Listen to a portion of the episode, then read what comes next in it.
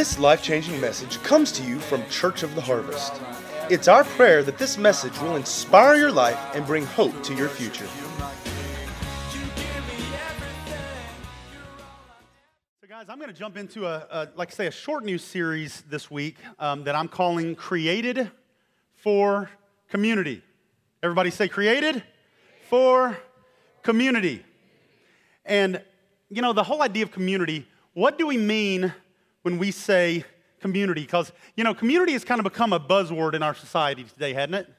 Everything is about community, everything's about community involvement and community development and community policing and community everything.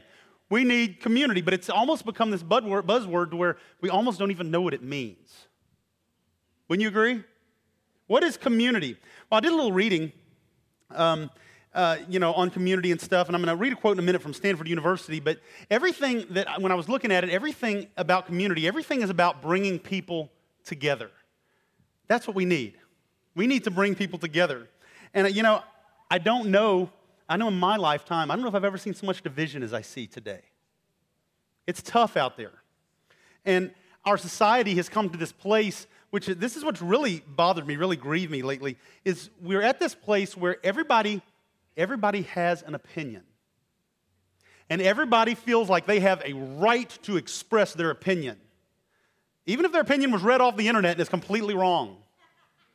How many, uh, y'all be honest now, how many of you have shared a story on Facebook that you found out was false and you had to remove it right quick? Y'all are lying. I know, I know some of you have, because I've sent you a text and been like, that's not true.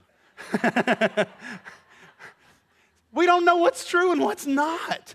But we get an opinion from something that we read or something that we heard, and we run with this, and we have a right to this opinion. And then we want to argue with anybody who doesn't agree with that opinion. And we don't even truly want to hear what they have to say. We just want them to agree with us.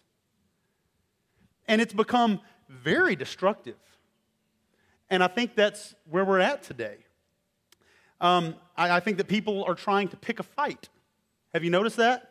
Seems like you can't say anything without somebody getting upset. It's like that you're trying to pick a fight with somebody else without somebody getting offended. Some of you um, uh, may have seen back, uh, I don't know, it's been a number of months ago. I posted a story on Facebook. Was just a cool little article I read. And it's like, instead of buying your kids more stuff, take them on a trip, build memories. And I was like, that's awesome. How often do we try and buy our kids stuff, all this stuff that's to be broken tomorrow? They're just to want another one or the newest, latest one. And it, it was saying instead, save that money and go take them on a vacation. Go on a trip. Do something that's going to build a memory that lasts for a lifetime. And I thought, what a great little article. That's awesome. And so I shared that story. Do you know, the next day I had somebody that I went to school with back in Dallas upset. She shared it too and said, Here's another person trying to make me feel bad as a parent because I can't take my kid on a vacation and tell me I ain't raising my kid right. And I was like, Oh, my lands, you got to be kidding. But that's where we're at as a society. We need some community. We need some community. More than ever, in the midst of all this, people are separating themselves. And let me tell you, that's not helping either people are running with this idea that I don't need anybody else. And you almost can't blame them. It's kind of like me quitting watching the news. Man, I just don't want. I can't. I just don't want to hear it anymore. And I, I, think so many people are getting like that that they're separating themselves. And they're like, you know what? I, I just don't even want to be around people anymore. People don't want to work together in a team. People certainly don't want to deal with conflict when it comes their way. And I think the people that we admire and respect the most are our celebrities. Aren't they awesome? Are marrying and divorcing four, five, six, seven times. We're watching their weddings on TV. Oh, you know, seventh one. Oh, it's awesome. We need some community. What is our problem? People are even saying today, I don't need God. What is community? Stanford University said, and I, read this off their uh, blog on their website, and I thought this was interesting. It said, first and foremost, community is not a place, a building, or an organization. It's not an exchange of information over the internet. Community is both a feeling and a set of relationships among people. People form and maintain communities to meet common needs. Members of a community have a sense of trust, belonging, safety, and caring for one another. They could certainly use more of that. They have an individual and collective sense that they can, as part of the community, influence their environments and each other. Community is all about people, it's all about relationship. And this is what we were created for. And this is going to be my point over the next couple of weeks. Today, I'm just going to kind of build the groundwork for that a little bit. But we were created for community. And we live in a time when people have fooled themselves into saying, I don't need anybody. I'm a self made man. I don't need anybody in my life. And let me tell you, there's nothing further from the truth. People are saying, I've heard Christians say, I don't, I don't need the church. I don't need the church. Every church I go to, I get hurt. I don't need the church. Well, let me tell you, our key verse for the next three weeks is going to be from Proverbs 18.1. And, and in your service guide, you should have had a note sheet. You can follow, around, follow along in your note sheet if you want. We also have our notes on the YouVersion Bible app. You can follow along on there as well. But from Proverbs 18.1 from the King James to the King James 2000 version, it says, A man having separated himself seeks his own desire and rages against all sound wisdom. The New King James says, A man who isolates himself seeks his own desire and he rages against all sound wisdom. So, this is kind of where we're going in the midst of this. But the relationships, the foundations, the foundations of who we are as human beings, it's built on relationship. And from the moment, really, the moment of our, actually, really, the moment of our conception, we are dependent upon relationship. And the point I kind of want to get to today that I want to spend a few minutes on is talking about the, the point that we are relational beings. We are relational beings simply because we were created by a relational God. And that's what I want to spend a few minutes on today. We are relational beings because we are created in the, relation, in the image of a relational God. And, you know, this is what sets God apart from all the other gods of the world of the past. It's what sets him apart is that God is actively seeking relationship with mankind, with humanity. You don't see that anywhere else. You don't see that as we look back and you study, you know, the religions of old and stuff, you know, where the gods are, you know, up on a mountaintop somewhere. They're out on Olympus somewhere and they're praying and sacrificing to them, but they don't come like our God among the people. Uh, the living God comes down among his people, comes and, and sacrifices himself, goes to the, the most extreme point to restore relationship with humanity. So we are relational beings because we serve relational God. And so I really only got two points today, but I just want to answer the question how can we know that we serve of God of community and relationship? And so follow along in your notes there. Number one, number one, the identity, personality, and character of God is based in relationship. The identity, the personality, and the character of God is based in relationship. It's not just what he likes, guys, it's who he is. We serve a God of relationship.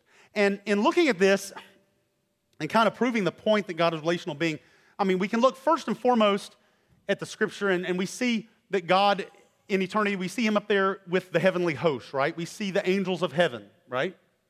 And so we, we don't see a whole lot, a tremendous amount of the interaction between God and the angels in scripture, but we do see some. And, you know, we see, we see the angels worshiping him, and we see them coming before him and making requests. We see them excited about the birth of Jesus, right? And we see them going around and carrying out God's commands. And this goes on, this has been going on for eons before mankind existed. As we know, but in the beginning, God created, He created the angels, right? And so there was at least a certain amount, a certain relationship between God and the heavenly host. But what really got me as I thought about this, and I want to spend a minute on, is the Trinity. Trinity's made up of what? Father, Son, and Holy Spirit. Now, you got in John chapter 10, verse 30, Jesus said, The Father and I are one. Did Jesus say, I am the Father? No. He said, The Father and I are one, but he did not say, I am the Father. Because the Father, the Son, and the Spirit are all individual, unique persons, correct? Now, we have a hard time as human beings wrapping our, our heads around the idea that three individual persons can make up one, right? And I don't recommend you even try and figure out because the more we do, the more we almost have to try and bring God down to our level and try and explain Him. He, it's not explainable. with our human minds and reasoning, right? But we know that the Father, the Son, and the Spirit are three unique individual persons. And we know from looking through Scripture that they relate to each other. They relate to each other eternally and they relate to each other perfectly. And so you look at this between the Father, Son, and Spirit, they're always relating, they're always interacting, and you also find that they never really, they never act separately. They work together. They are always Father, Son, and Spirit because that's how they operate. That's how they are relating to one another as Father, Son, and Spirit. The three are one, but they are distinct and they are different. And so, in looking at that, that they never act separately, we can even look at like look at creation. We know that in the beginning, in creation, if we look at Genesis chapter 1, Father, Son, and Spirit, they were all active together in creation, if you look at it. And we even see in Genesis 1, uh, verse 26, he said, God said, Let us make man in our image according to our likeness. And if you're reading from the New King James Version, us and our capitalized, representing the Godhead, right? So they're talking together about this thing. Through creation, they're working together. In the beginning, we know that God created the heavens and the earth. The earth was formless and void, but the Holy Spirit was there hovering over the face of the waters. Right? They were all there, all active, all working, cooperating together to accomplish the same goal. That make sense? Y'all following? Y'all awfully quiet. They're working and relating together in harmony to accomplish the same goal. If you, we go on further into the book of Matthew, in chapter 3, we see the baptism of Jesus. We see all three persons of the Godhead there together, don't we? In verse 16, it says, When he, that being Jesus, the Son, had been baptized, he came up out of the water, came up immediately from the water. And behold, the heavens were opened to him, and he saw the Spirit of God descending like a dove and alighting upon him. And suddenly a voice came from heaven saying, This is my beloved Son, in whom I am well pleased. So we see Jesus the Son in the water. We see the heavens open. We see the Spirit descend upon him. We hear the voice of the Father speaking, all accomplishing, working together to accomplish the same goal, right? In Ephesians 2, verse 18, I love this uh, Paul said, Now all of us, and this is from the New Living Translation, now all of us can come to the Father through the same Holy Spirit because of what Christ has done for us. This is talking about salvation, guys, and it shows all three parts of the Godhead in relating to us coming to the Father and being saved. And it's all of us can come to the to the who? To the Father through the Holy Spirit because of Jesus. So we see the Godhead, the Trinity, they're all working together. There is community among the Trinity. Y'all agree with that? Another way that we can know God that is relational is relational God's from 1 John 4 8. And this is a very, very familiar passage to you guys. It's a he who does not love does not know God, for God is what? For God is love. Now, we look at this. Actually, let me read this to you real quick. I, I read this on, um, on uh, it was actually crosspointministry.com another blog that I, I read sometimes.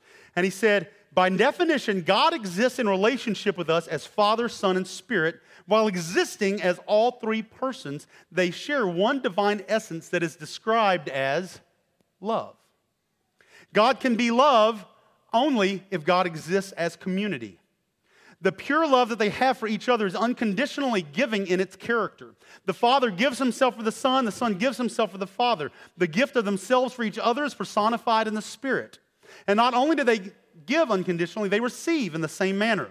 This is the nature of agape it's a radical giving and a radical receiving, it's a perfect communion and union. It's, a, it's beautiful and good. We are, we're created with this likeness, this relational likeness and longing for relational connection because God exists in a relationship of love. God designed us to enjoy giving and receiving. God designed us for another. God designed us to receive from another. That's what it means to be a relational being. Because we bear God's relational likeness, we could commune with God. And because of that, we also have the capability of connecting with each other in mutual self flourishing ways. The divine essence of who God is God is love, right? God is relational. God is all about relationship. So, so what is love? If God is love, what is love? Well, if you just look it up, the definition's there.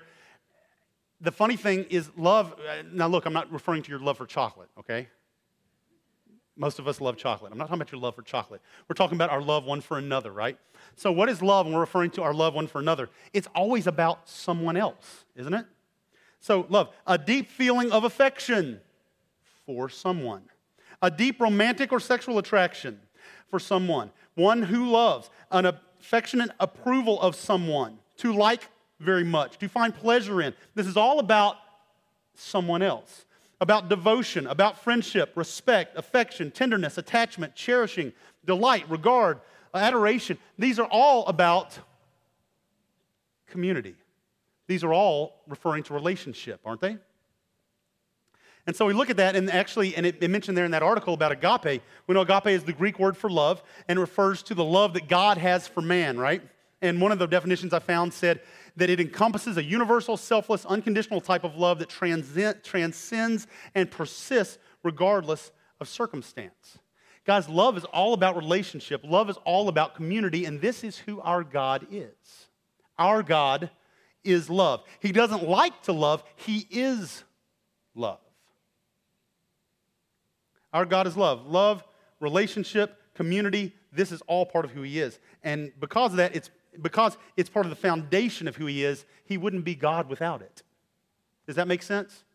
If God didn't love, He wouldn't be God. So there's my first point.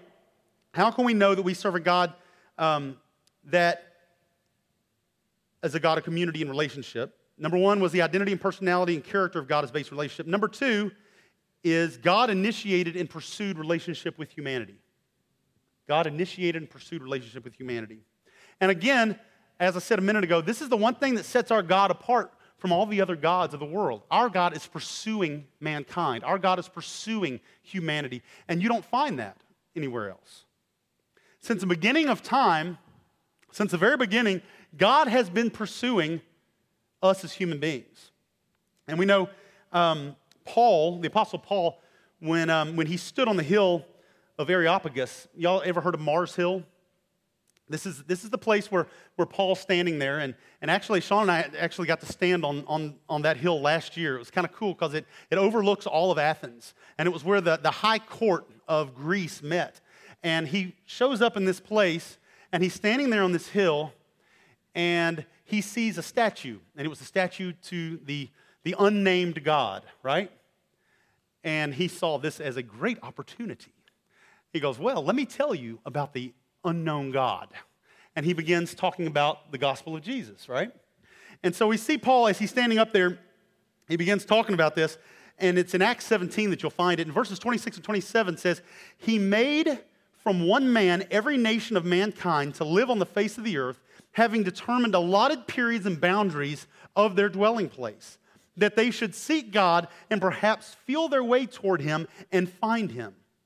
Yet he is not actually he, he is actually not far from each one of us. Y'all get what this is saying? I, I really read that, and that's from the, the English Standard Version. I, I read it in several different, and it kind of got me thinking about, man, God set us up.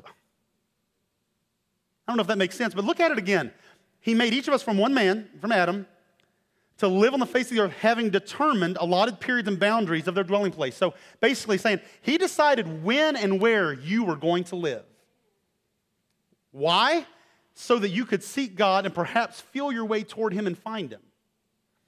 Yet, He actually wasn't ever very far from you in the first place. I, I, I thought about this. In, in His pursuit, God, like, He dumbed down the journey. He's like, I'm going to make this as easy on these people as I can for them to find me. I'm going to choose the, just the right time and just the right place for them to be born so that they're set up, so that I'm right in front of them, so that they come smack face to face with me. He's so determined to find us. He's so determined to pursue us. I, I kind of got to thinking about that. It's kind of like we've seen on TV how scientists get, get do experiments with rats and they, they put them like in a labyrinth and maybe give them some kind of drug or some kind of something or another and try and they will they remember that this is a dead end and will they it's kind of like God looked at the labyrinth and he went, Wow, okay, there he is. Uh, here's the one direct route. I'm going to set him right there so that he sees me right at the end. And, you know what? I'm going to drop cheese along the way. Uh, and, and it's like God was pursuing us, us that hard that he wanted to make it so that we could not escape him. That was God's pursuit of us. That's how hard he comes after us. So when people say, I still haven't found what I'm looking for, their eyes aren't open very wide. Their eyes looking, they're looking just like this, like the little blinders a horse wears, right? God has set us up. His pursuit of us is so utterly intentional. And He did it so that it would be almost impossible for us to not find Him. God does everything He can possibly do to pursue us. If it wasn't for His initiation and pursuit of us, we would never pay attention to Him. Matter of fact, we wouldn't even know that He existed if He didn't pursue us. You realize that's the only reason that we know God is there? Is because He chose to pursue us first? He could have just created us and dropped us in the garden, and here we would be eons later not having a clue where in the world we came from, right? John 15, verse 9 says, I have loved you even as the Father has loved me. Remain in my love. Psalm 15, I'm sorry, Psalm 145, 9 says, The Lord is good to everyone. He showers compassion on his creation. You ever thought about the Lord showers us with compassion and love?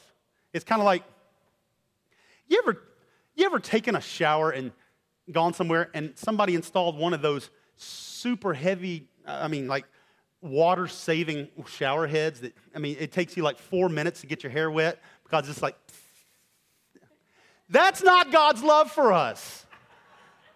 He it says, it says there in, let's see, it says in Psalm 42 8, every day the Lord pours his unfailing love upon me.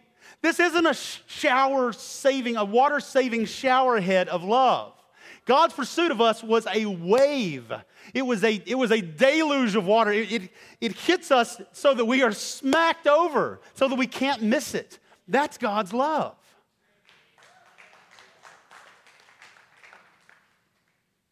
Every day, the Lord pours his unfailing love upon me. any you, any you ever like a little salad with your salad dressing? I, am trying now as I get older to eat a little more of the salad and a little less of the dressing. But as I was younger, you know, I, I, I might as well have just filled the bowl first with dressing and then dropped a little piece of lettuce in it, right? How many of you are like that? That you get the salad and man, you just like, you, mean, you, you just keep on pouring, keep, yeah, keep on pouring, keep on. That's God's love for us. God's love is poured out. Poured out. It's how God loves us. His pursuit of us is relentless. Now, listen, does he approve of everything we do? No, of course not. God doesn't approve of everything we do, but he still loves us. God has paid attention to every detail of our lives. He knew the plan for our life before we were even conceived. He has never for a moment taken his eye off of us. That's the pursuit of a relational God. We serve a God of community. God pays attention to all the details in our life because really that's what love does, doesn't it? You pay attention to those things that you love. And that's what our God does. And we know that we know that God took action on our behalf. Let me tell you something. Another, another definition of love love is action. We talked about that uh, back a few weeks ago when I talked when I did the series My Life, My Responsibility. That, that there's a responsibility that comes from everything that God promised in our life. And really, it's the same thing with love. If we truly love, love takes action. Jesus said, If you love me, you keep my commands, right? We talked about that a few weeks ago. Love takes, love takes action. And that's what Jesus did on our behalf. He realized that we had a problem before we ever knew we had a problem. And he took action to take care of that problem before we were even born. You realize all the way back in the Garden of Eden, when Adam and Eve sinned, what does God do? He talks to them and says, Guys, here's what's got to happen now. But let me tell you, I'm going to solve this. A God that pursues us. That's what he said to Adam and Eve. I'm going to I'm going to take care of this. I'm going to make the way. And he spends the entire Old Testament setting everything up for the most pivotal point in the history of the earth the death of Jesus Christ. God's pursuit is relentless. We are relational beings because we were created in the image of relational God. And that's kind of what we're going to continue on next week. Like I said, I just kind of wanted this to kind of be the foundation and the groundwork of it. We'll start talking about kind of our lives. This week, we're talking about a God of community. Next, we're going to talk about living a life of community. But, guys, God is not distant, God is personal. As we wrap up, I just want to tell you God sets you up. You may be at a place in your life where you feel like God has never been more distant. You may be at a place where you, you're, you're questioning where in the world is He. But let me tell you, He's hovering right over the top of the labyrinth right now. He's right there watching. He hasn't taken his eyes off of you for a second. He sets you up, he put you on a path that led directly to him. Now, let me tell you, that path has other little pathways that go off to the sides, and we can choose to go a different direction, right? But he set us up. He tried to make this whole thing as easy as possible. God is ever present, and he's pursuing a personal relationship with each of us. God goes to extreme lengths for community and relationships because that is simply who He is. And thus, that's who we are as well, right? With that in mind, I'm going to invite the worship team to come on back up.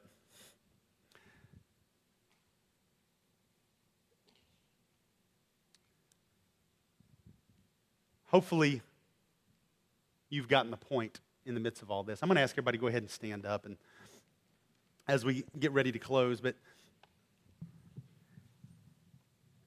guys, God pursues us every moment of every day. You're not alone. And you were never meant to go it alone. You may be at a place where you've been hurt and disappointed, and maybe you've even separated yourself. Maybe from family, maybe from friends. Maybe you hadn't been in church in a while. Maybe you've separated yourself from the church. But Guys, God is pursuing you. He's pursuing you relentlessly. And He's as close as your next breath. He's not far. All we have to do is follow Him. What does it mean to be a follower of Jesus? It means that we accept His love. What was His love? His love is, was on full display with the sacrifice of Jesus on the cross. It means that we, we accept that moment, we accept that sacrifice as our own.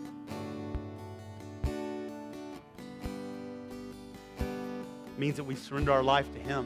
And the motto of our life becomes the same as Jesus' Lord, Father, not my will, but yours be done. And we choose to follow Him all the days of our life. That's what it's all about, isn't it? Let's all bow our heads together.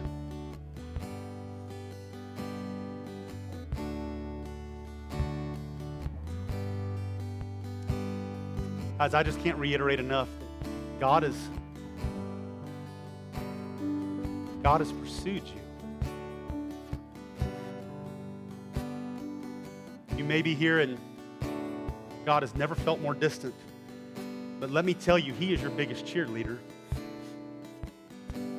And He's standing there and He's saying, Come on, you've got this. You can do it.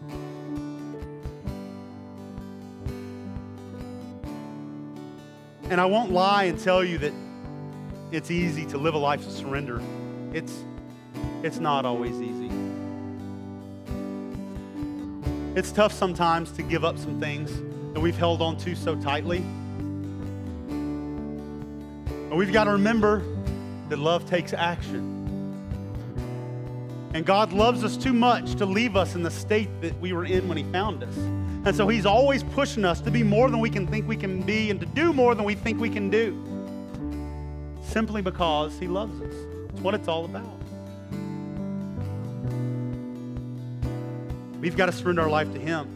And we choose within our hearts and we say, God, I'm going to go where you say to go and I'm going to do what you say do and I'm going to follow you all the days of my life and I'm not looking back for one second. And guess what? The Bible says that when you do that, when you make that decision in your heart, that you become a new creation and all things become new. Doesn't mean your problems go away, but it means that now you've got the creator of the universe. He, he, he has your back. He's walking with you hand in hand. He's giving you wisdom and He's leading and guiding you through the storms and through the tough times, and He's leading you to places of peace and joy. He's leading you to places where you can overcome those things in your life that have held you back for so long. That's what it's about. And it means when this life ends that you have nothing to fear when you take your last breath because you will take your next breath. You'll blink your eyes again and you'll be standing there face to face with Jesus.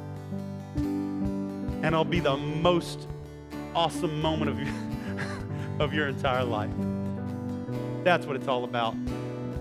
If you're here and you would say, I need Jesus today, or you're here and you would say, you know what, I, I, I've known the Lord, but I've, I've stepped away, and, and, and maybe you would say, I've been living my life for myself.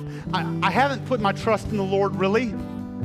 the, the, Lord feels distant. I, I, don't even know where He is right now. If that's you, and you would say, you know what, I need to get my life right. I need to, I need to rededicate my life to Him. I need to get my focus right. If that's you, with every head bowed, and you would say, I've got to get things right with the Lord today, just lift your hand and let me see this morning. I'm not going to embarrass you or point you out. But who would say, I need to get my life right with the Lord today? Amen. Who else? Two people. Anybody else would say, I have got to get my life surrendered to Jesus today? Guys, this is your moment. The Bible says he's at the door knocking. Guys, all we've got to do is open it. Anybody else would say, I've got to open the door to Jesus today? That's three. Awesome. Listen, even if you didn't raise your hand, that's all right. We're going to pray a prayer together, and you can pray this prayer. The Bible says that if you mean it with your heart, look, it's not about the prayer, it's about your heart. If you mean it in your heart, the Bible says that you become that new creation. Old things are passed away, and all things become new. And you can begin to step into what God designed you to do in your life. You can step forward in freedom and in peace and in joy in Jesus' name. We're all going to pray this together. Ready? Everybody, let's just let's just pray together. Everybody say, "Dear God, I thank you for sending Jesus, for sending your son to die in my place. Lord, I'm sorry for the way I've lived my life. I'm sorry for doing things in my own strength. I'm sorry for thinking that I know it all. Today, I give up. I surrender. I'm done. I choose to live for you from this day forward. I thank you, Jesus, that you died in my place, but you rose from the grave. And today, I put my trust in you and I put my faith in you. Holy Spirit, fill me, empower me to be everything that you've called me to be. I will live for you, Lord from this day forward to the end. In Jesus' name. God, I thank you for every person that prayed that prayer today. I thank you, Lord, that you are a God of community. You have so relentlessly pursued us with your life. You've so that's that has been the goal of everything. You've tried to make yourself so obvious in front of us since the very day that we were born. And God, today we embrace you and we recognize who you are and we respond to your love because love demands action. And so we respond to it in Jesus' name by living a life of surrender, by giving you all that we are, by serving you every day of our life. Lord, we love you so much. And I just ask this week, Lord, as we continue, I just pray, Lord, that you would just you would just bring this word back to back up in our hearts in Jesus' name. Lord, that we would sense your embrace and your love and maybe ways that we've never felt before. Lord, that we could share that with others in Jesus' name, that we could be a shining example of who you are to every person that we come in contact with. We thank you, Lord, for all that you're doing in us and through us. In Jesus' name.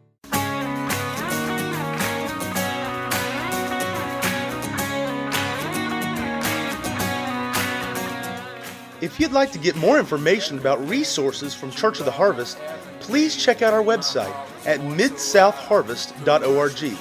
You may also contact us by phone at 662 890 1573 or toll free at 866 383 8277.